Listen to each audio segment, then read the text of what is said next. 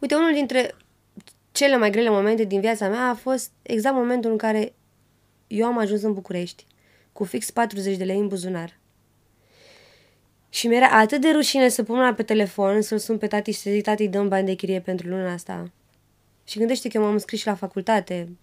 Știam în ce, uh, la ce mă înham. Viața de București este foarte scumpă în comparație cu viața de acasă de la Deva. Și m-am trezit efectiv, efectiv singură într-un oraș atât de mare, fără prieteni, fără nimeni. Și au fost foarte multe luni în care efectiv rămâneam fără bani de mâncare și mergeam prin supermarket, este pentru prima dată când zic asta, și uh, nu mi-e rușine.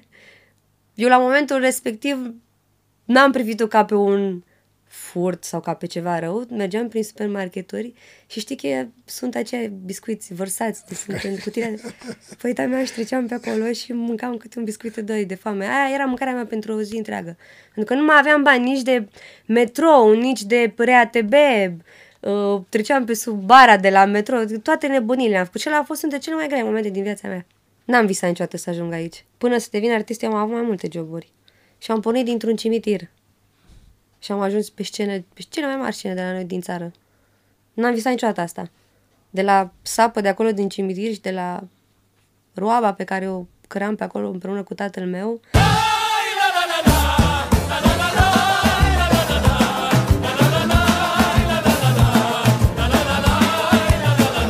Bună seara!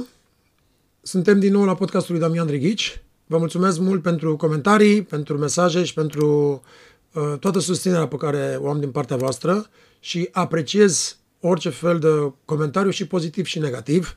Încerc să vorbesc mai rar de fiecare dată și încerc să nu mai întrerup uh, invitații. Vă mulțumesc foarte mult! Uh, următorul invitat este o persoană foarte specială, este o prietenă de-a mea foarte bună, o respect foarte mult. Am uh, lucrat împreună, în care am lansat niște lucruri împreună, dar este extrem, extrem de talentată. Prima oară ne-am cunoscut acum vreo șase ani la Radio Zoo, din greșeală, sau de, de fapt nu există, nu e nimic întâmplător și de atunci a devenit ca o sora mea, este foarte talentată și voi toți o iubiți. Uh, am onoarea să o am invitată pe Lidia Buble. Doamne, ce descriere mi-ai făcut. Nu pot decât să-ți mulțumesc. M-ai emoționat. Oricum, eu sunt o persoană foarte emotivă. Nu știu dacă neapărat se vede asta. Dar mă emoționez foarte repede când am oameni faini lângă mine și mai ales când mi se adresează vorbe atât de faine. Să rămână, să fii sănătoasă. Prima întrebare este, pe vremuri, până acum uh, două ore, era de obicei cine ești, Lidia, dar mai nou întrebarea este ce ești, Lidia? Ce este Lidia? Lidia, în primul rând, este om. Și cred că asta este cel mai important, să știm să fim oameni. Sunt un om cu calități și cu defecte ca noi toți ceilalți. Um, îmi place să cred că sunt un om bun, plin de iubire, dau pe afară de iubire. Uneori mi se pare că am impresia că sufoc oamenii din jur cu atât de multă iubire. Sunt un om foarte pasional, pune pasiune în tot ceea ce face. Foarte ambițios. Cred că este cuvântul care mă descrie cel mai bine. Dacă îmi doresc ceva cu adevărat și cred în acel lucru, vorba mea, mă duc până în pânzele albe. um, sunt duală, asta e și datorită zodiei sau din cauză, nu știu unde să o încadrez. Așa. Ce zodie ești? Gemeni. Așa. Um, sunt un om extraordinar de bun am mai spus, dar pot să fiu nu un om rău, dar dacă mă simt atacată sau încolțită, știu foarte bine să mă și apăr, devin o leoaică. um, lupt de fiecare dată pentru dreptate, mor cu dreptatea în mână. Un om probabil uneori dureros de sincer și asta nu știu dacă în zilele noastre este văzută ca o calitate sau ca un defect. Din păcate, în viața mea s-a întâmplat să fie uh, luată de cele mai multe ori această calitate, așa îmi place mie să văd, ca un defect sau ca o slăbiciune. Sunt foarte empatică, empatizez și cu o furnică. Cât din ceea ce văd oamenii care te urmăresc este personaj și cât este realitate? Doamne, toată viața mea am fugit de acest personaj. Știu că probabil sunt mulți artiști care și-au creonat cumva de-a lungul timpului un, câte un personaj mereu mi-a plăcut să fiu autentică și foarte reală. Chiar am vrut să știu real pentru ce mă iubește lumea, pentru ce mă apreciază. Și am încercat de fiecare dată să fiu eu așa cum cum sunt, să fiu ca o carte deschisă pentru publicul meu. Și cred că atunci reușești să fii foarte mulțumit în momentul în care vezi că lumea chiar te apreciază și te iubește pentru ceea ce ești tu, ca om. Și apoi ca artist. Dar e tot ceea ce vedeți este 100% real. Niciodată nu mi-a făcut o strategie sau... Spunem care este prima amintire a ta legată de începutul carierei tale. Primul concert. Primul concert care a fost la Chișinău. Mi-aduc aminte că eram acolo cu fostul meu manager, cu Adrian Sună și cu uh, fosta trupă Maxim. Urma să intru pe scenă și Adi mi-a zis, băi, Lidiuca, dar este primul tău concert, tu chiar așa n-ai emoții?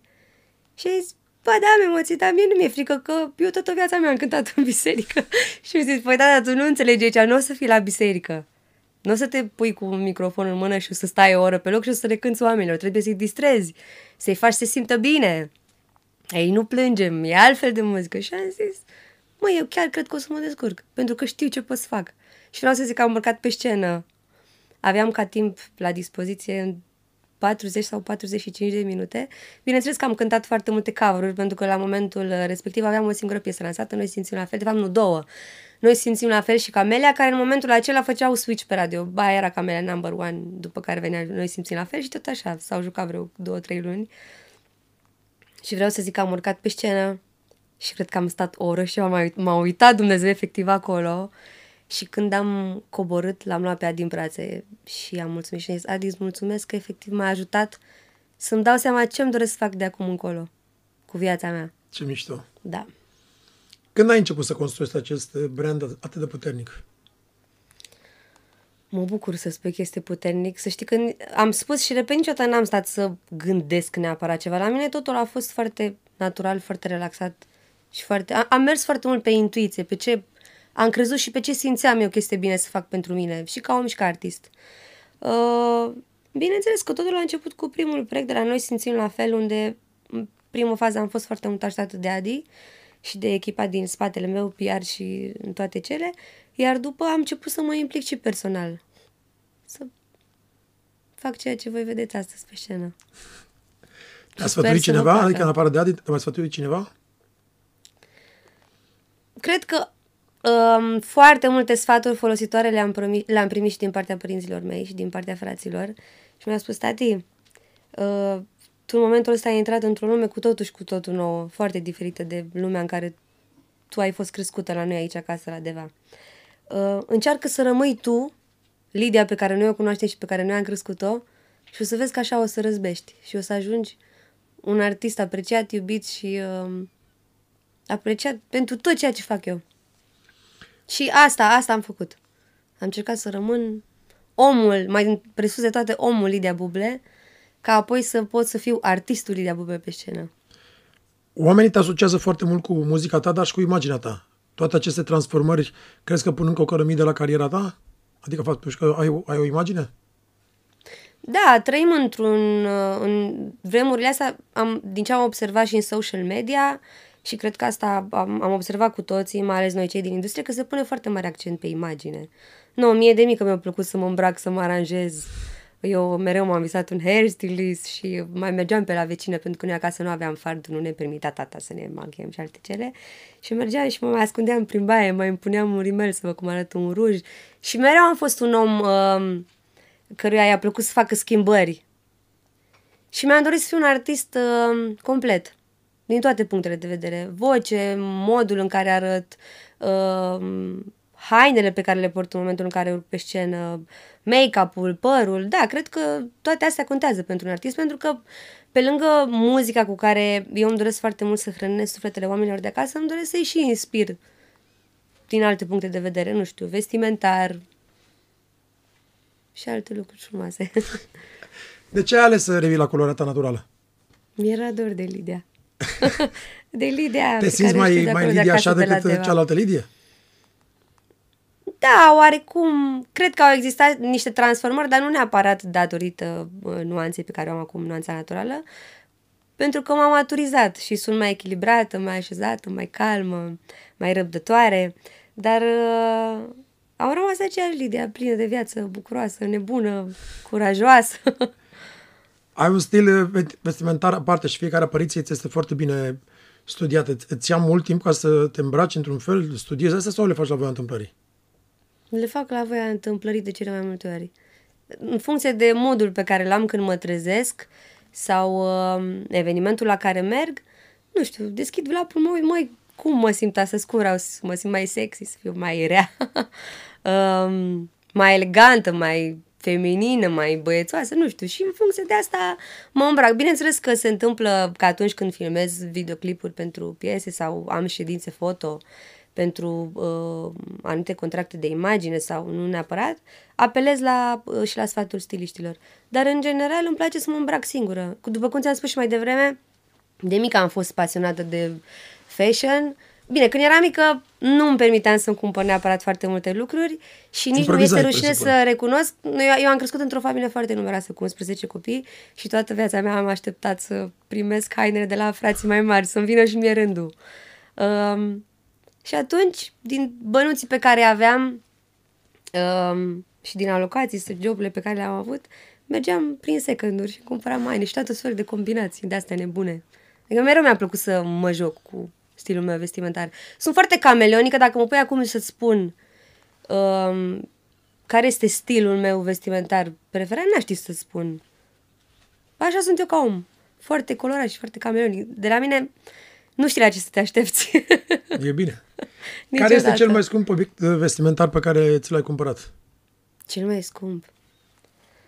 Fui, nu știu, mie nu prea place să mă laud așa cu lucrurile astea, nu știu să zic, dar Cert este că în momentul în care îmi place un articol vestimentar sau un accesoriu, dacă îmi place cu adevărat și consider că am nevoie de el, o să dau oricât. Dar uh, consider că, de fapt, și îmi place să cred că nu hainele mă fac pe mine, ci eu fac hainele. Contează foarte mult atitudinea pe care și să știi să porți acele haine. Aia, bravo. Și atunci, uh, nu știu, combin și articole vestimentare la un preț foarte accesibil, nu știu, un milion, două, altele chiar mai ieftine, încă mai am piese vintage în dulapul meu cu niște piese mai expensive, nu știu. Dar îmi place să investesc, într-adevăr. Investesc destul de mult în imaginea mea. Care sunt cele mai pregnante greutăți pe care le ai în mintea ta când te gândești la carieră? Adică de ce te-ai lovit? Care, care crezi că au fost momentele cele mai dificile? Uh, au, f- au fost destul de multe momente dificile pentru mine. Uh, în primul rând, faptul că lumea asta în care am intrat în industria muzicală este total diferită față de ce am trăit eu acasă la Deva și a trebuit să mă înarmez cu foarte multă putere și răbdare și ambiție. Um, au fost primele critici pe care am început să le primesc. Eu am mai spus odată că am aflat că am nasul mare fix în momentul în care am intrat în industria muzicală. Toată lumea uh, mi-o spunea, dar nu într-un mod frumos. Suna ca o jignire. Și când am, m-am lovit cu capul prima dată și ai zis, dar oamenii de ce nu pot vedea puțin mai departe de atât? De ce trebuie să se... Adică când te uiți la mine, chiar doar asta vezi? Că nasul meu este mai mare? Și în timp am început să, să o iau asta ca pe o calitate și mi-am dat seama că cel puțin în ziua de azi și în lumea în care trăim, în care uh, Există tot felul de standarde ale frumuseții și toată lumea trebuie să fie perfectă, mai ales oamenii de acasă am impresia că noi artiștii trebuie să fim fără cusuri, să fim perfecți, desăvârșiți. Și mi-am dat seama că asta mă face specială pe mine în primul rând ca om și apoi ca artist, faptul că sunt eu și cred că în zilele noastre a fi tu este o putere mare. Este un curaj. Asta este prima greutate de care m-am lovit. Și apoi, bineînțeles, faptul că viața mea personală era foarte expusă, da, faptul că din când în când mai erau sunați și părinții mei, frații mei. Și uh, la mine totul se rezumă până la familie. Adică în momentul în care îți permis să intri cu bocanci în viața mea, scot leoaica. Ești normal. Da. Și multe altele, na, nopți nedormite. Știi și tu că... E normal. Suntem frați de meserie, de meserie. și sunt sacrificii mari. Probabil că de acasă pare totul foarte ușor. Păi ce fac artiștii? Păi se mai duc din când în când la studio, înregistrează o piesă, fac o poză frumoasă, urcă pe Instagram și ce simplu e. E foarte multă muncă în spatele a ceea ce noi livrăm. Îți amintești ce vis aveai când erai uh, copil? Eu când eram copil îmi doream foarte mult să devin musafir. Musafir? da, pentru că toată copilăria mea am așteptat ca părinții mei să mă ia cu ei prin vizite pe la uh, familiile prin care ei mer- uh, pe la care ei mergeau. Și niciodată nu mi-a venit rândul, pentru că în permanență ei îi luau pe cele mai mari. Considerau că eram mai cu minte, mai echilibrat, mai disciplinat, mai...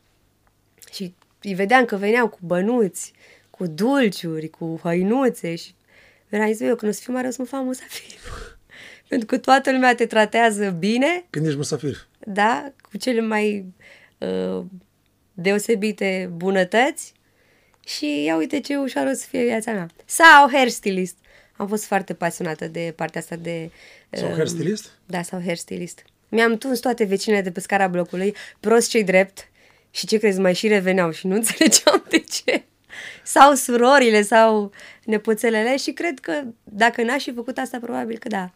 Mi-ar fi plăcut să devin hairstylist, dar joburile pe care le-am avut într-un final n-au avut nicio treabă nici cu stânga, nici cu dreapta. Uh, te gând, te, ți-a trecut vreodată în cap că o să fii artistă, că o să cânti cu vocea, că o să faci asta? Până la ce, până la ce vârstă a început să, să stai asta pe cap? Niciodată nu m-am gândit la treaba asta. Uh, eu am crescut de mic în corul bisericii, am cântat acolo până la vârsta de 18 ani. După care am venit la București și primul meu job în București, pentru că am avut multe altele înainte, a fost de bonă. După care uh, am lucrat pentru o companie auto ca manager de vânzări și acolo am cunoscut uh, o fată care mai apoi mi-a devenit și cea mai bună prietenă la timpul respectiv și ea își dorea foarte mult să devină cântăreață. Și m-a întrebat într-o zi, auzi, nu vrei să vii cu mine la sudul la Adrian Sână? Și nu știu cine este Adrian Sână, dar am să vin cu tine după muncă, o să fac timp și vin.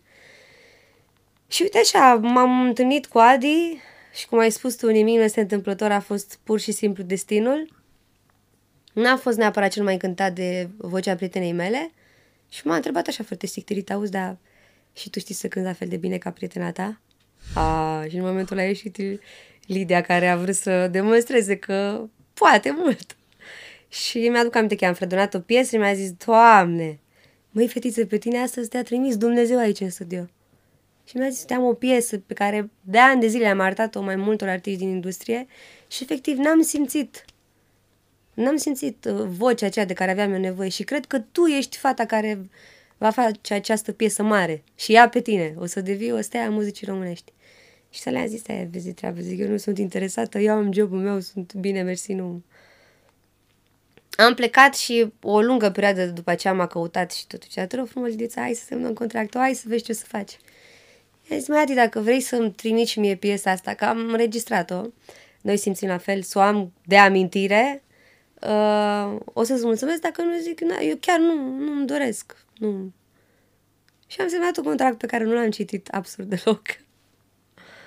și a, cumva uh, am devenit artistă, nu obligat, forțat, dar fără să-mi dau seama de fapt ce am semnat acolo. Cred că muzica m-a ales pe mine. Și cred că Dumnezeu a știut și s-a de ce mă s-a lansat pune... piesa la cât timp după ce ai fost la la studio? Au trecut, au trecut câteva luni bune. Uh, sper că în, în 2014, undeva prin luna februarie sau martie s-a lansat piesa asta, iar eu fusesem pe în anul 2013, ceva de genul. Dar au trecut câteva luni bune, da. Dar o să-i mulțumesc toată viața mea, pentru că dacă n-ar fi fost el... Și prietena ta de atunci. Și prietena mea de atunci, cu siguranță nu cred că aș fi ales acest drum. Adică nu. Toată lumea spunea, Doamne, dar ce voce ai, dar la tine e mai mult decât voce, că tu transmiți foarte multe emoție și atingi sufletele oamenilor, du-te la uh, diferite emisiuni, știu, România au talent. X-Factor ăsta, da. X-Factor, Vocea României. Și erau de tip, aia, vedeți-mă de treabă, mă duc eu să muncesc. Îți place să călătorești? Foarte mult îmi place să călătoresc. Ca tocmai acum când mi-ai spus că vrei, vrei să devii mustafir, am citit și în uh, arabic farsi, bengali și hindi în urdu, musafir înseamnă traveler. Serios? Da, deci tu ai Uite, spus că- îmi, pla- da, îmi place Tu ai, foarte ai mult. vrut să, acum m-am uitat pe Google, și- deci tu ai, ai, ai, ai, ai vrut să devii un uh, traveler, un, un călător. Da, un călător, un musafir prin toată lumea asta frumoasă. Da, îmi place foarte mult să călătoresc. Din păcate nu prea am timp să fac asta. Uh, Pe de o parte uh, mă supără faptul că nu am timp să călătoresc foarte mult, pe de o parte mă bucur, înseamnă că am foarte mult de muncă și niciodată nu mă plâng. Pentru că sunt un om care îi place să muncească foarte mult. Și sunt o fire foarte independentă. Ce ți-a lipsit cel mai mult când erai mică? Să știi că nu mi-a lipsit absolut nimic. Absolut nimic. Chiar dacă am trăit într-o familie foarte modestă și întotdeauna am avut doar strictul necesar, nu mi-a lipsit absolut nimic. Consider că părinții noștri au avut capacitatea de a se organiza atât de bine cât ne-au oferit fix ceea ce aveam noi nevoie. Cum poți să te organizezi Nici mai mult, nici așa mai de bine puțin. cu 11 copii? Nu știu, de asta să știi că părinții mei pentru mine sunt, nu știu, sunt ca o icoană, efectiv.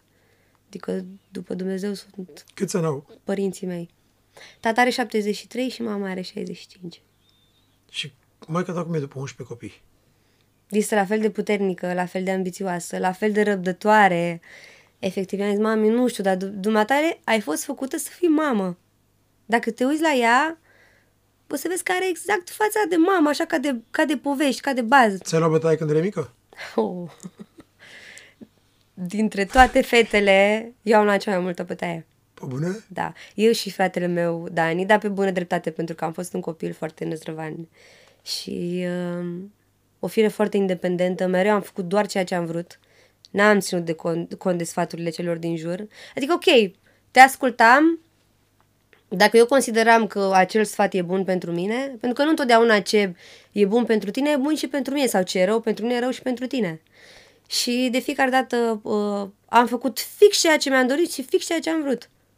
Nu a existat să zic data fă aia și dacă eu n-am zis să fac aia, eu făceam pe dos. Am fost un copil destul de de la cine ți-a încăpățânat luat? și De la de, maică ta sau de la de taică? năzdrăvan. De la tata. de tata aveam o oarecare frică, adică mama tot timpul spunea, e las că vine tată tu acasă și te dai eu pe mâna lui. Mama a avut întotdeauna mai multă răbdare și mai blândă, mai calmă, mai... dar uh, era nevoie ca unul dintre ei să fie puțin mai Normal. să ne țină în Ca să frâu, existe pentru că totuși autoritate. e vorba de o familie numeroasă, cu 11 copii. În zilele noastre aud mame care se plâng cu un copil sau maximum doi. Și zic, "Bă, dar mami, ce ar fi trebuit să facă? Și tu ești, cea mai, tu ești cea mai mică? Nu, eu sunt a opta din familie, am încă trei frați mai mici decât mine, un băiat și două fete. Da, mama Cel mai niciodată... mare, câți ani are? Uh, Iosif are 42 de ani. Și cel mai mic? 40 sau 43 de ani pe acolo. Cel mai, Lorena, care împlinește 20 de ani anul acesta. Mulți înainte. Da, mulțumim frumos. Deci 40 și cât? 40 și... 42, te împlinește 43 anul acesta. Deci iar 22 de Lorena ani nu s-au oprit 20. din a face copii părinții tăi. Da. Între noi toți este o diferență de 2 ani, 2 ani și jumătate pe acolo. Dar să știi că m-a binecuvântat Dumnezeu cu cea mai frumoasă familie. N-aș fi putut să cer ceva mai mult în viața asta. Consider că ei sunt cea mai mare binecuvântare pentru mine. Chiar sunt o persoană foarte binecuvântată și nu, niciodată n-am simțit că mi-a lipsit ceva, niciodată. Dragostea a fost așa, din plic, din belșug. Mama a avut o capacitate de a-și împărți dragostea în așa fel încât noi niciodată n-am simțit că face diferențe între noi. Nu știu, să simt că, uite, Lori e cea mai mică și ei îi oferă mai mult, datorită faptului că e cea mai mică. Nu, întotdeauna cu toții am fost tratați la fel. De la Botoșei la 43. da. Care este cea mai importantă lecție pe care ai primit-o de la părinții tăi? Puh, cred că cea mai importantă lecție pe care am primit-o de la părinții mei uh, să rămân eu, Lidia Buble. Copilul ăla de acasă bun, pe care i-au crescut-o cu principii de viață sănătoase și pe care am încercat să le păstrez în continuare. Pentru că ne-au crescut frumos, cu frică și temere de Dumnezeu, Normal. curat. Și pentru asta nu știu dacă o să fiu capabilă să le mulțumesc în viața asta. Acum este rândul meu să îi răsplătesc și o fac de câte ori am ocazia, dar uh, acesta a fost cel mai important sfat și uh, ne-a spus tati, indiferent de momentele grele prin care o să treci prin viața asta și nu numai, să-L pui pe Dumnezeu înainte de toate. Să-L țin pe Dumnezeu în viața mea și să știi că asta m-a ajutat să trec peste foarte multe momente grele. Chiar dacă eu sunt genul acela de om care niciodată nu o să-ți arăt oricât de greu ar fi, uh, uh, oricât de grele ar fi momentele prin care trec, nu o să-ți arăt. Pentru că nu vreau. Eu vreau să mă știe lumea o persoană, și sunt, în general, o persoană veselă, plină de viață, cu care te distrezi. Dar uh, am avut și momente foarte grele prin care am trecut. Și am urmat sfatul părinților mei. L-am pus pe Dumnezeu înainte de toate, m-am rugat. Ia povestește într-un moment greu. Un moment greu. oh. Nu știu pe care să ți-l dau exemplu. Știi că ți-ai zis înainte să începem că sunt o persoană foarte sinceră și mi-e frică de mine când devin atât de, de sinceră. Oricare uh, simți tu că a avut un impact asupra ta, mai, adică care te-a, te-a făcut să... De fapt, momentele grele ne face să învățăm ceva despre noi. Da, eu întotdeauna m-am ridicat și mai puternică decât... Uh, da, în momentul când îl depășești, cât, cât, tre- cât treci prin el, îți vine să te dai cu capul de pereți, da. După aia... Da. Uite, unul dintre cele mai grele momente din viața mea a fost exact momentul în care eu am ajuns în București cu fix 40 de lei în buzunar. Și mi-era atât de rușine să pun mâna pe telefon, să-l sun pe tati și să zic, tati, dăm bani de chirie pentru luna asta. Și gândește că eu m-am înscris și la facultate. Știam în ce, uh, la ce mă înham. Viața de București este foarte scumpă în comparație cu viața de acasă de la Deva. Și m-am trezit efectiv, efectiv singură, într-un oraș atât de mare, fără prieteni, fără nimeni. Ok, mai sunam din când în când pe ai mei, le mai auzeam vocea, mai... Era strict așa la nivel uh, aici sus, știi, să te întărească. Dar mi-am dat seama că, păi, din clipa asta eu trebuie să fac ceva cu viața mea, trebuie să îmi găsesc o sursă de venit, să încep să lucrez. Nu că aș fi fugit de muncă vreodată, că eu toată viața mea am muncit. Dar aici nu era ca și cum eram la Deva și puteam să pe telefon să zic, băi, îmi caut un job, ajutați-mă și pe mine. Și am, beam un laptop, am deschis laptopul și am zis, Doamne, nu știu, vorbește, îmi deschide ochii și ajută-mă să aleg o cale Orice. bună pentru mine. Că uneori, știi, drumul în viață ți-l mai faci și tu. Asta dacă îți dorești, ești un om muncitor. Și efectiv vreau să spun că am deschis laptopul, am intrat pe Facebook, pe, nu, pe vremea aceea era High Five, High Five sau da. Și când am deschis laptopul, mi-a apărut un anunț, căutăm bone calificate. Și am zis, măi, eu, eu n-am mai lucrat ca bonă, dar consider că toată experiența mea de acasă, de la Deva și crescând într-o familie atât de numeroasă, mi-am crescut nepoții, consider că am mai Sunt multă experiență decât orice altă bonă, pentru că noi ne-am crescut între noi. Și am început să lucrez, salariul la unul mic, țin cont de faptul că trebuia să plătești întreținere și chirie, să mai ajungă și de mâncare, era de 12 milioane. Și au fost foarte multe luni în care efectiv rămâneam fără bani de mâncare și mergeam prin supermarket, este pentru prima dată când zic asta, și uh, nu mi-e rușine. Eu la momentul respectiv n-am privit-o ca pe un furt sau ca pe ceva rău, mergeam prin supermarketuri și știi că sunt aceia biscuiți vărsați, de sunt în cutiile. Păi da mea și treceam pe acolo și mâncam câte un biscuit de doi de foame. Aia era mâncarea mea pentru o zi întreagă. Pentru că nu mai aveam bani nici de metrou, nici de RATB, uh, treceam pe sub bara de la metrou, toate nebunile am făcut. Și a fost între cele mai grele momente din viața mea. Mi-am dat seama că aia e. Acela a fost momentul în care a trebuit să mă pun pe picioare singură, fără ajutorul să... nimănui. Eu nu puteam să-l sun pe un om care toată viața lui a crescut atâția copii și să-i cer bani pentru mofturile mele, pentru că pentru mine a fost un mof. Puteam foarte bine să trăiesc și acasă la Deva. Și acolo nici nu trebuia să plătesc chirie, nici mâncare, nici absolut nimic. Dar am vrut să fac ceva mai mult pentru viața mea, pentru că eu sunt genul de om care își dorește din ce în ce mai mult. Doar că a fost greu, a fost o lovitură grea pentru mine. Familia ta e mândră de tine, de ce, de ce ai realizat? Să știi că sunt foarte mândri de mine. Chiar dacă la, înce- la început pentru părinții mei a fost un șoc. Imens. Cei mei au aflat că eu am intrat în industria muzicală după un an de zile. Cel puțin tata. Mama a aflat să mai devreme, la câteva luni. Și era frică să-i spună tatălui meu. Era frică de reacția pe care să aibă.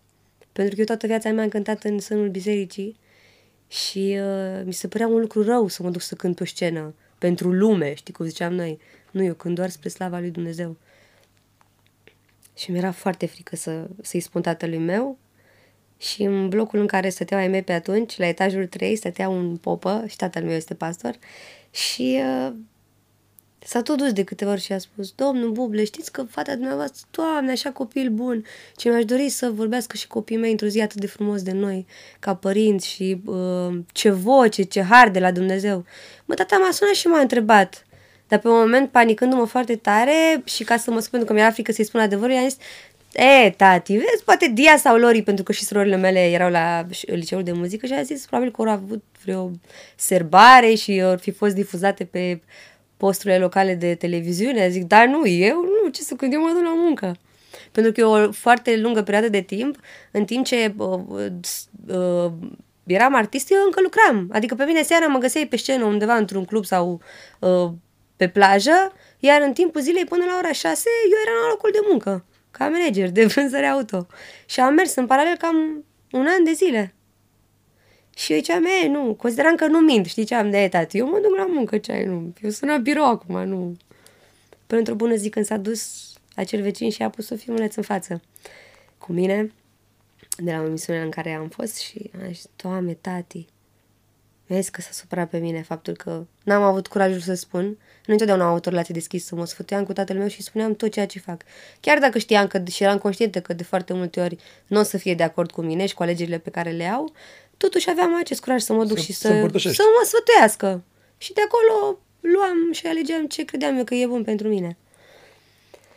Dar uh, între timp, văzând că nu m-am schimbat și că am rămas același copil pe care el l-a crescut și că niciodată nu mi-a fost rușine cu omul de care, uh, de care sunt, mă acum a ajuns să mă susțină.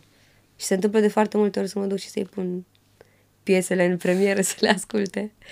Și um, cel mai bucuros a fost în momentul în care am lansat piesa Sărut mâna mamă. El tot timpul mi-a spus, tati, dacă tot ai ales să mergi pe drumul ăsta, te rog eu, fă și mie plăcerea asta, lansează și tu o piesă pentru mamă. Și când am lansat piesa Să rămână mama, a fost cel mai fericit. Satisfăcut. Da, și de atunci tot spune, când mai lansezi o piesă? Zic, mă, eu cred că tu vrei să fac și o piesă despre tine și nu știi cum să-mi spui. Ai simțit că e dezamăgit vreodată? Îmi place să cred că nu i-am dezamăgit vreodată și că i-am făcut mândri de mine. În momentul în care o să simte că nu mai pot să ies cu capul sus pe stradă sau nu știu, să simt că am făcut ceva rău sau rușinos, să nu mai pot să fiu mândră de mine, cred că atunci va fi și momentul în care am să-i dezamăgesc pe ei. Dar atât timp cât eu mă simt curată, nu, nu cred că i-am dezamăgit vreodată. Cred că sunt mândri de mine. Au toate motivele pentru care să fie. Ce spun părinții despre părinții tăi despre dragoste? Cum ar trebui să fie soțul tău din punctul, din punctul lor de vedere? Știi că de câte ori mă duc acasă la Deva, tati zice, mă, tati, ce faci, mă, că deja ai 29 de ani, pe surorile tale la vârsta ta aveau copii, erau așezate la casele lor. Uh, tot ceea ce îmi spune tata de fiecare dată când ajungem la acest subiect uh, este să-mi găsesc un bărbat cu frică și temere de Dumnezeu, un bărbat credincios. În momentul în care ai credința, ești un om bun și ești pe drumul cel bun. Dar uh, ce pot eu să spun este că mi-aș dori să mă binecuvânteze Dumnezeu cu un bărbat alături de care să trăiesc o dragoste atât de frumoasă precum a părinților mei. Ei pentru mine sunt modelul meu de dragoste infinită, eternă, fără, uh, fără limite, necondiționat. Ce alegi, interiorul sau exteriorul tău? O să aleg interiorul. Consider că, oricum, noi suntem creația ale lui Dumnezeu, suntem creați după chipul și asemănarea lui. Cu toții suntem frumoși. Dar cred că putem să fim și mai frumoși în momentul în care lucrăm și la sufletele noastre și suntem curați și frumoși pe interior. Și atunci, frumusețea este trecătoare, frumusețea exterioară. Este important să avem grijă de noi, pentru că, na, prim, ochiul prima dată vede frumusețea exterioară. Apoi reușești să te îndrăgostești sau să iubești frumusețea omului din interior, dar întotdeauna o să aleg uh, interiorul. Pentru că cu asta trăiești, a, asta rămâne, interiorul tău. E mulțumită Lidia Buble de omul Lidia Buble? Să știu că sunt foarte mulțumită.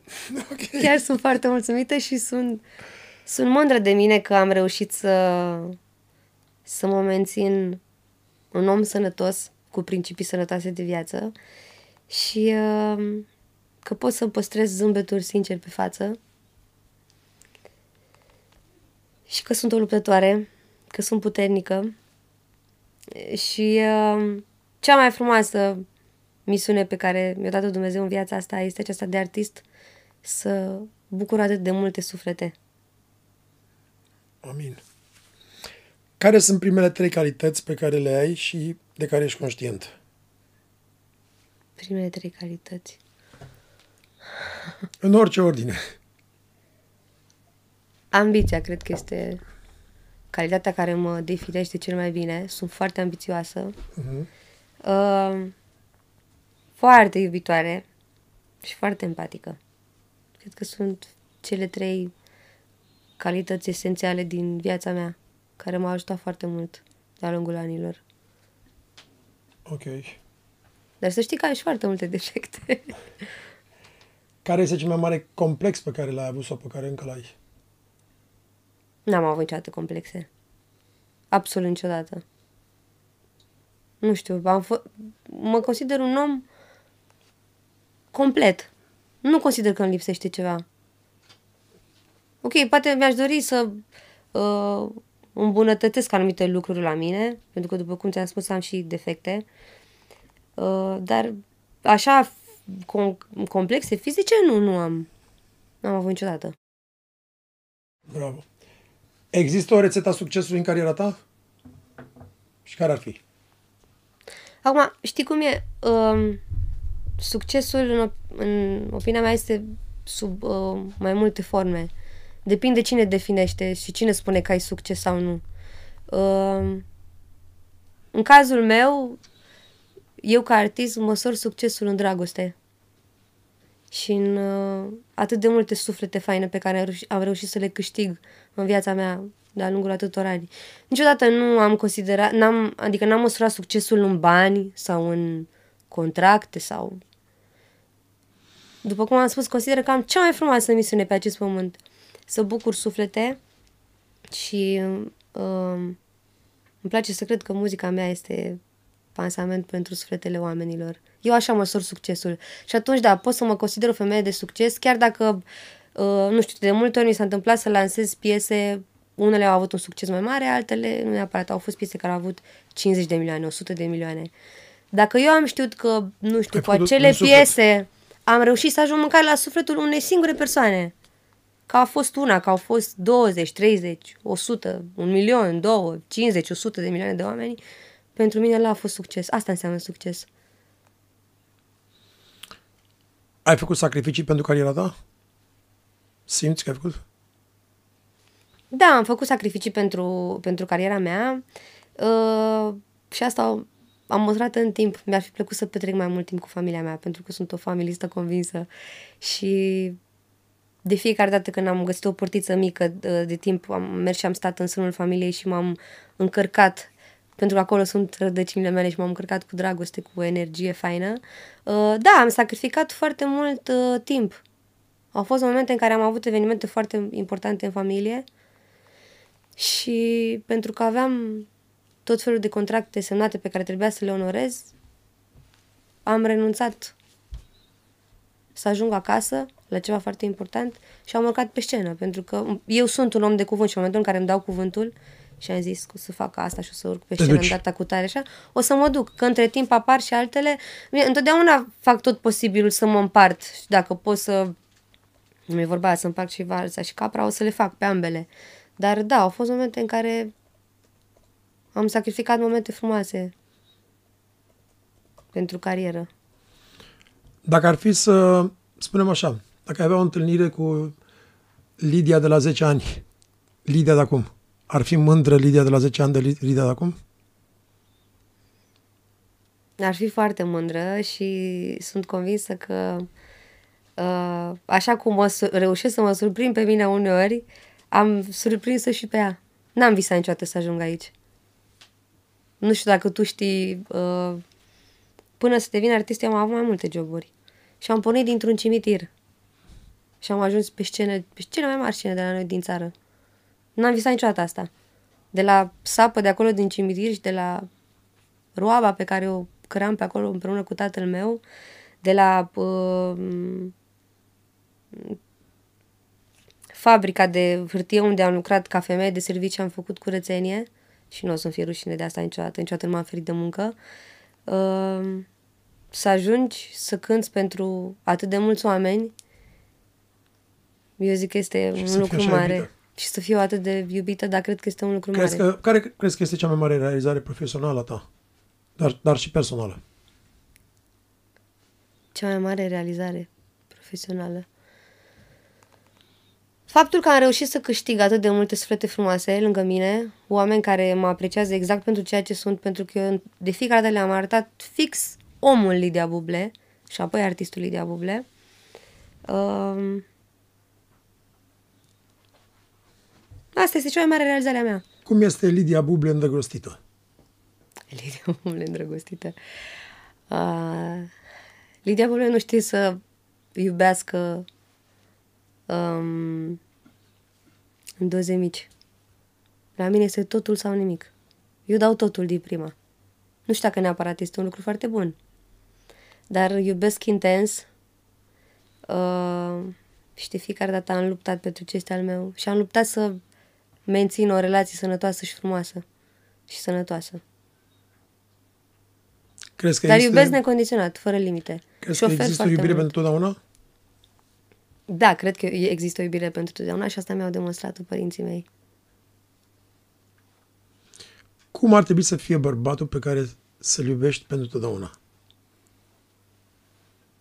Bărbatul pe care să-l iubesc pentru totdeauna. Um, în primul rând, să mă pună pe mine mai presus de nevoile lui, pentru că asta fac și în momentul în care intru într-o relație. Dau totul pentru persoana de lângă mine. Nu stau să mă gândesc, nici măcar o secundă. Um, să fie un om credincios, să fie un om um, care să-mi accepte dualitatea. nu sunt neapărat o, o persoană cu care se trăiește foarte ușor. Și să-mi înțeleagă jobul pe care l-am, pentru că nu este neapărat unul ușor. Să fii într-o relație și să mă vezi do- doar lunea sau marțea, nu e neapărat simplu. Și să știi că intru în contact cu atât de mulți oameni în călătoriile mele. Na, și fiecare are câte o doză de gelozie, îți dai seama, mai ales voi bărbații. și nu neapărat și noi femeile, dar este greu să să știi că omul de lângă tine este plecat atât de mult timp, să, mă- să mă iubească sincer și să mă susțină în absolut tot ceea ce fac. Cum iubește Lidia Buble? E foarte intens și nebunește. Pentru omul de lângă mine, orice. Ce nu ai mai repetat niciodată într-o relație? Nu e neapărat de uh, repetat, pentru că nu au fost... Uh, n-am avut experiențe care să se uh, repete. Întotdeauna am, când am trecut uh, printr-o experiență mai puțin plăcută, am învățat și am încercat să nu se mai repete, să fac tot posibil să nu se mai repete. Dar cred că mi-ar plăcea să am puțin mai multă răbdare. Sunt genul de om care nu, nu prea am răbdare. Mi-e place să întâmple lucrurile, uh, dacă nu chiar atunci, în momentul în care vreau eu, într-un timp foarte scurt. Dacă nu, Și dacă nu, nu acum, prea- măcar ieri. da, nu prea răbdare și cred că la asta aș mai lucra. Să am mai multă răbdare, Răbdare. răbdare. față de omul cu care trăiesc. Cine-i sufletul tău pereche? Întotdeauna mi-am dorit să găsesc un om care să mă iubească pentru ceea ce sunt eu. Să, să nici măcar nu știu. Adică mi-a, întotdeauna mi-a plăcut să cunosc un om care în primă fază să nu știe cine sunt. Să se îndrăgostească de mine, efectiv, că i-am plăcut eu. Să nu știe de Lidia Buble că e artistă sau Pur și simplu doar tine. Știi că noi avem frica asta, niciodată Normal. nu știi. Și asta și în relațiile de prietenie. Cel puțin la mine, pe mine mă obsedează și m-a, m-a urmărit mult timp uh, frica asta. Nu știam oamenii de ce vor să se apropie mai mult de mine. Pentru că sunt eu un om fain sau pentru că sunt un om de pe urma căruia poate pot să beneficiez de tot felul de lucruri. Și am avut frica asta și pentru relațiile prin care am trecut. Care crezi că este cel mai toxic comportament pe care îl poate avea un bărbat într-o relație? Cel mai toxic și cel mai urât lucru pe care poate să-l facă un bărbat, după părerea mea, este să ridice mâna asupra unei femei. În momentul în care a ridicat mâna asupra ta, fugi cât poți. Pentru că dacă s-a întâmplat odată, o să se repete. Asta mi se pare cel mai, cel mai urât lucru. Și al Este doilea? altele să zici că Și mai al poți doilea? să treci cu vederea. Dar Asta e Cel mai grav. În opinia mea, da. Momentul în care... Pentru că acolo nu cred că există dragoste. E ceva toxic, clar e ceva toxic. Când iubești pe cineva, nu poți să-l tratezi decât cu iubire, cu blândețe, cu dragoste, cu răbdare, cu înțelegere, cu respect. În momentul în care ai ridicat mâna, consider că toate celelalte au pierit. Ai iertat mult în relații? Probabil că am iertat prea mult la un moment dat, da, am iertat mult. Am iertat foarte mult. Eu sunt genul de om care, ei, știi exact cum scrie în Biblie. Când am primit o palmă, am întors și brazul celălalt. Și ai mai iertat și în ziua de azi? Ai respirat greu.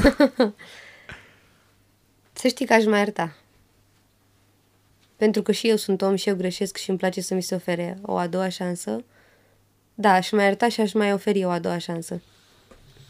Cum e Lidia Buble când se ceartă? Are spume pe ea când nu mai poate? Ah! Cum e? Nu, nu, nu, nu sunt genul de om care să uh, reacționez foarte urât în momentul în care mă cert. Este adevărat că sunt o persoană destul de vulcanică și impulsivă, uh, mai ales când este vorba de familia mea, acolo nu mai țin cont de nimic. Relație, mă transform relație. total, Relație. dar într-o relație uh, În juri? niciodată n-am jurat. Niciodată n-am putut să înjur. La mine cea mai urâtă înjurătură este mustră-te, domnul. nu pot să înjur. Așa am fost crescute Țipi? de mici. Uh, dacă țip, sau Îți dacă bagi? Adică ridic cum te, tonul, cum te, cum te exprimi? înseamnă că m-ai dus și mi-ai întins nervii la maximum. De cele mai multe ori nu am puterea să vorbesc. Cred că ăsta este unul dintre defectele mele. Te- mă închid te închizi foarte în tine. mult în mine. Nu pot să vorbesc. Deci este, ce, este ceva care este peste puterile mele, ceva ce nu pot să controlez. Uite, pot să-l încadrez la capitolul defecte. Nu pot să comunic în acel moment cu persoana respectivă și se întâmplă de foarte multe ori să iau decizii la cald. Ceea ce este foarte greșit. Trebuie s- să fugiți cât puteți de treaba asta. Niciodată nu trebuie luate decizii atunci la cald, pentru că la nervi, în general, e cele mai proaste decizii. Uh, nu, tac. Dar oamenii care mă cunosc și bărbații cu care am trăit știau că în momentul în care tac este foarte grav. Iarăși taci? Adică E un, e un click acolo pe care, care, dacă se declanșează, nu mă mai întorci. Am răbdare și pot să iert mult, dar dacă întregi măsura, efectiv, mi-au și dispar dintr-o dată din peisaj și nu mai pot să întoarce înapoi. Care este cea mai adâncă rană de sufletul tău? Cea mai adâncă rană din sufletul meu. Măi, slavă Domnului, uite, până acum n-am ajuns să am o rană atât de adâncă sau un moment peste care să nu pot să trec. M-a protejat și m-a... A avut grijă de mine. Nu, N-am, n-am o rană Înveți din greșeli? întotdeauna. Întotdeauna am învățat din greșeli și am încercat să devin și mai puternică după ce s-a întâmplat să cad de foarte multe ori, îți dai seama, și să iau decizii greșite, ca noi toți ceilalți. Dar este foarte important ca în momentul în care se întâmplă să greșești, să înveți și să faci tot posibil să nu mai repeți acea greșeală. Există un regret care încă îl porți pe umeri? N-am regrete în viață. Am un singur regret, uh, dacă pot să-l numesc așa. Uh, Deși n-am cunoscut-o niciodată, uh, am iubit-o și o iubesc foarte mult pe Laura Stoica. Mi-ar fi plăcut din suflet să pot să o cunosc și să pot asista la unul dintre concertele ei live, măcar o dată în viață. Asta este singurul meu regret, dar în rest nu. Pentru că toate momentele prin care am trecut și toți oamenii care au trecut prin viața mea, chiar dacă de la care am, învățat, am avut de învățat și lucruri bune și rele, uh, m-au întărit și m-au făcut uh, Lidia de astăzi de care sunt foarte mândră. Și nu, n-am, nu regret absolut nimic. Știi, în viața asta toate se întâmplă cu un scop, e destinul. Și trebuie să treci pe acolo. Mie îmi place să dau cu capul. Degeaba îmi spui tu, băi, Lidia, nu faci asta că nu e bine. Că eu o să fac, vreau să văd cum e și vreau să mă lovesc și să învăț din greșelile mele. Cine mi răspunde că ești acum la prezent dacă n-ar mai exista trecutul tău, povestea ta și rănile tale din trecut nimic? Cine ai fi acum? Sau ce ai fi? Wow. Niciodată nu mi s-a pus întrebarea asta.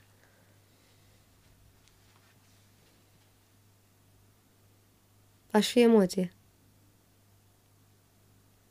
Te referi chiar dacă nu aș fi artistul Lidia Buble. Nimic, nu, nu mai există niciun fel de poveste a ta, trecutul tău, nimic, nimic, ren, nimic. Ce ai fi acum? Ce ești tu acum? Fără povestea ta, fără rănile tale, fără trecutul tău. Sunt un om fericit și împlinit. Sunt emoție, sunt dragoste. Asta sunt. Mișto, bravo. Ai avut foarte anxietăți, depresii? Nu, să știi că m-a ferit Dumnezeu de anxietăți, de depresii, nu știu cum sunt și sper să nici nu știu vreodată. Dar uh, singurul moment în care am fost foarte tristă, uh, tatăl meu a trecut printr-un moment de anxietate preț de câteva luni și atunci am suferit cumplit. Norocul meu a fost că a fost în carantină și am putut să am lăsat totul și m-am dus și am stat doar cu el. Dar uh, eu personal nu, nu am avut. Și sper să nu mă întâlnesc niciodată cu asta. Și dacă m-aș întâlni, consider că aș fi cel mai bun, adică, cel mai bun psiholog al meu. Nu știu dacă aș căuta alinare sau salvare în altă parte, doar la Dumnezeu. Și cred că adevărul se află în noi și noi știm ce e cel mai bine pentru noi. Pentru că Dumnezeu ne-a binecuvântat cu multe simțuri și știm, conștientizăm ceea ce facem rău sau ceea ce facem bun. Consider că noi știm cel mai bine ce... Ești credincioasă? Foarte credincioasă. Biseric, bisericoasă, nu, nu așa de mult, dar mai mult credincioasă. Bisericoasă nu, fanatică nu, dar sunt o persoană foarte credincioasă. Uh, L-am purtat și îl voi purta mereu pe Dumnezeu în suflet. Și, după cum am spus, îl pun pe el de fiecare dată înainte de toate. Și de fiecare dată, ți-am spus, când trec prin momente mai puțin plăcute, alerg la el, pentru că este singurul care poate să mă aline. El și familia. Dar da, sunt. Și știu că el a ales pentru mine și a ales Peste bine. 20 de ani. Are un plan cu mine. Deci 29, 49. Cum se vede Li- Lidia Buble? Single, mamă de 5 copii, de 3 copii, de 7 copii, Ioi. grasă, acasă gătind. Mă, eu la singură țară. sper să nu. Dar cum te vezi? Cântăreață pe scenă sau cum? Probabil cu câțiva copii, nu probabil, sigur cu câțiva copii. Îmi doresc copii foarte mult, eu iubesc copiii, copiii pentru mine sunt hrană pentru suflet. Eu când mă duc acasă la Deva, efectiv mă pierd în peisaj. Știu că pentru mulți oameni copii pot fi obositori și te storc de toate energiile, dar pentru mine sunt sursă de energie. Uh, N-am să permis să devin vreodată grasă. Acum nu știu, Doamne ferește, numai dacă o veni peste mine vreo boală sau ceva, în restul să mă străduiesc să am grijă de mine cât mai mult. Um, în continuare mi-aș dori să cânt și să bucur oamenii prin harul pe care Dumnezeu mi l-a dat. Și na, mă văd așezată la casa mea, îți dai seama. Îți place să gătești?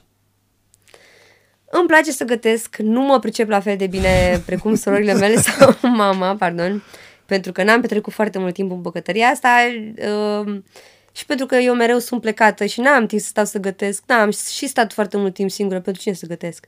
Eu mereu am fost obișnuită să mănânc la o masă plină de copii, de oameni, de... Uneori mâncam în ture, gândește că la noi acasă nu aveam loc cu toții la masă și să mânca în ture.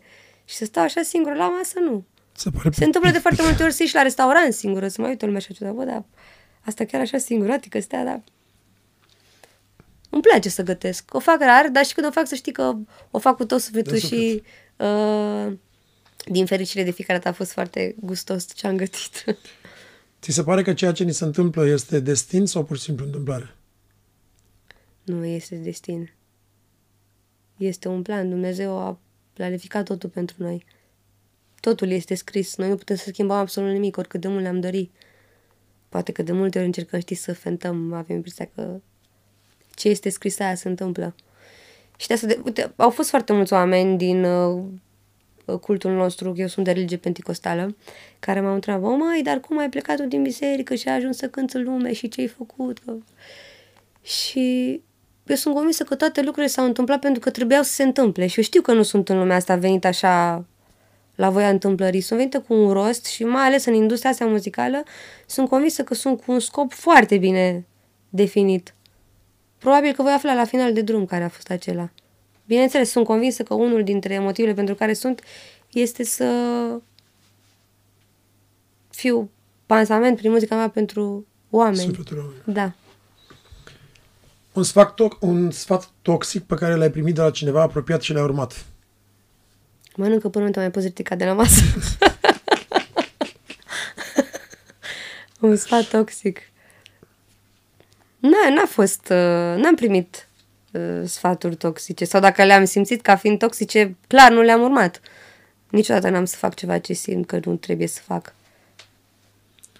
Descoperi că mai ai 24 de ore de trăit. Ce ai face? Ce pot să spun este că um, am să mor cu microfonul în mână, cu siguranță. Probabil că, um, clar, toată lumea, nu, dacă, Doamne, ferește, se întâmplă să afli că mai puțin și urmează să te duci pe lumea cealaltă, cu toții ne gândim să avem familie aproape. Bineînțeles, mi-aș dori să am oamenii pe care îi iubesc și familia aproape, dar mi-aș dori foarte mult să cânt pentru ultima dată. Și dacă s-ar putea să fie auzită de cât mai multă lume. În frica ta de pungi, cum fiecare are o frică, uh, în punga ta de frici, cum fiecare are o, o frică, care este cea mai mare frică ta? Să ajung să nu mai am simțul penibilului. Mi se pare groaznic.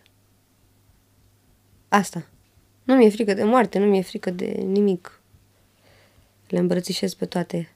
Dar uh, cred că este foarte important să avem simțul penibilului.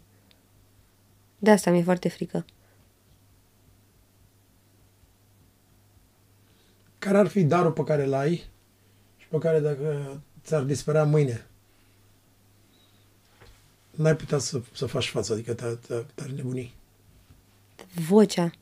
Este cea mai mare binecuvântare din viața mea. Nu, nu, nu, nu pot să-mi imaginez. Nu m-aș vedea făcând altceva. Gândește-te că de, prin vedenile mele curge muzică, trăiesc prin muzică. Pentru mine muzica este uh, uh, tratament și soluție pentru toate problemele mele. Adon cu muzică, mă trezesc cu muzică, cânt în permanență. Nu există. Nu, n-aș, n-aș putea să mă văd. Dacă mi s-ar întâmpla asta, nu știu. Nu, nu, nici nu vreau să mă gândesc la așa ceva. Ce urmează pentru Lidia Bublea în următorii, în următoarele șase luni de zile? Păi, uh, voi lansa o piesă cu Damian. Astăzi am hotărât Da. că probabil în viitorul foarte avem de foarte- mult timp Adică nu probabil, să o sigur. lansăm. O să lansăm uh, și prima noastră piesă împreună, pentru că tare mult mi-a plăcut momentul în care am cântat. Cum ai zis tu, n-a fost întâmplător acel moment, pentru că de acolo s-a legat prietenia noastră Așa așa, e, da, așa de faină.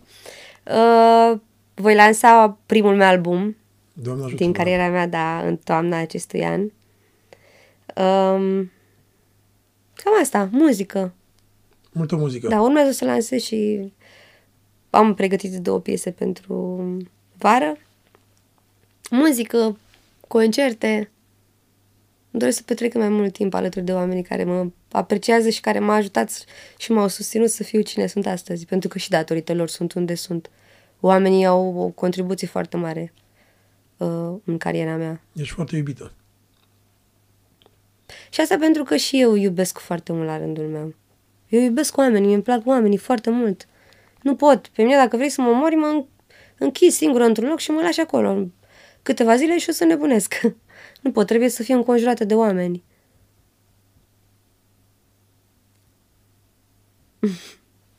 Impresionant. Mulțumesc, să rămână.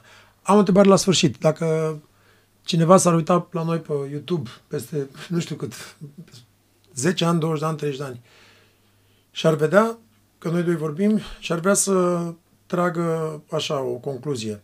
Uh, Din toate experiențele pe care le-ai trăit tu până acum, la 29 de ani, uh, care ar fi o concluzie a ta despre viață și ce ai recomanda tinerilor sau oamenilor în general? Un citat al tău personal. Fraților, iubiți, fiți fericiți, trăiți. Clar să iubească, pentru că dragostea ne împlinește și ne ajută să fim fericiți. Dragostea este esen- esențială în viețile tuturor. Și să facă întotdeauna ceea ce simt. Să-și urmeze instinctul. Și să creadă în ei. De foarte multe ori, uh, încrederea de sine, eu sunt o persoană care are foarte mare încredere în ea. Eu am încredere de sine ceva extraordinar, acum lăsând toată modestia deoparte. Uh, poate că de foarte multe ori lucrul acesta a fost privit la mine ca nu știu de ce încrezută sau cine se crede, ce are impresia că...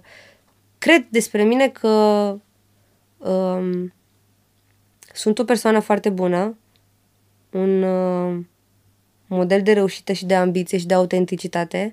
Dacă noi nu spunem toate astea, cine să le spună? Dacă noi nu spunem suntem cei mai buni, putem să facem asta, cred că pot să fac asta, n-ai cum să ai așteptări. Pentru că nimeni Al- altcineva... Să spună altcineva, dacă tu nu crezi asta despre tine. Păi nu, și nimeni altcineva nu te știe mai, nu se știe mai bine decât te știe pe tine. Da, deci să, ai, să aibă încredere în ei, în forțele lor și în ceea ce crede, pentru că instinctul nu te înșală niciodată. Asta de unde ai cu încredere în tine? De la felul în care ai fost crescută, crezi? și în modul în care am fost crescută, dar cred că este ceva cu care te naști. Eu m-am născut cu foarte multă încredere în mine. Și încrederea asta de, de sine cred că m-a ajutat foarte mult în uh, meseria pe care o am. Am crezut foarte mult în mine și știu că pot să fac foarte mult și consider că până în momentul de față uh, nu am arătat tot ceea ce pot să fac și nu vreau neapărat să demonstrez oamenilor, pentru că nu sunt pe acest pământ să demonstrez cuiva ceva. Eu vreau să-mi demonstrez mie că pot mai mult. Și de ce sunt eu în stare. Deci ești într-o competiție cu tine... Eu sunt o comp- într-o competiție cu mine. Niciodată nu, nu m-am uh, uh, văzut fiind într-o competiție cu altcineva sau să am răutăți de asta, dar de ce ăla da și eu nu, dar ia să fac, dar stai să-i arăt eu. Nu. Eu am vrut să-mi demonstrez mie. Sunt într-o competiție cu mine și cred că asta ar trebui să facem fiecare în parte. Să încercăm să să devenim cea mai bună variantă a noastră în fiecare zi și să nu treacă zi în care să nu facem ceva pentru noi, să știi, o cărămidă cât de mică, dar să o pui acolo. Doamne ajută! Lidia, îți mulțumesc mult tot. Ești Eu îți mulțumesc un om foarte mult superb și să și știi că Doamne aștept ajută. să mă mai inviți. Cu mare Pentru că drag. sunt convinsă că mai avem foarte multe de discutat. Să rămână mult, îți mulțumesc Eu mult îți tot. mulțumesc Doamne din ajută, te suflet. pup, să rămână.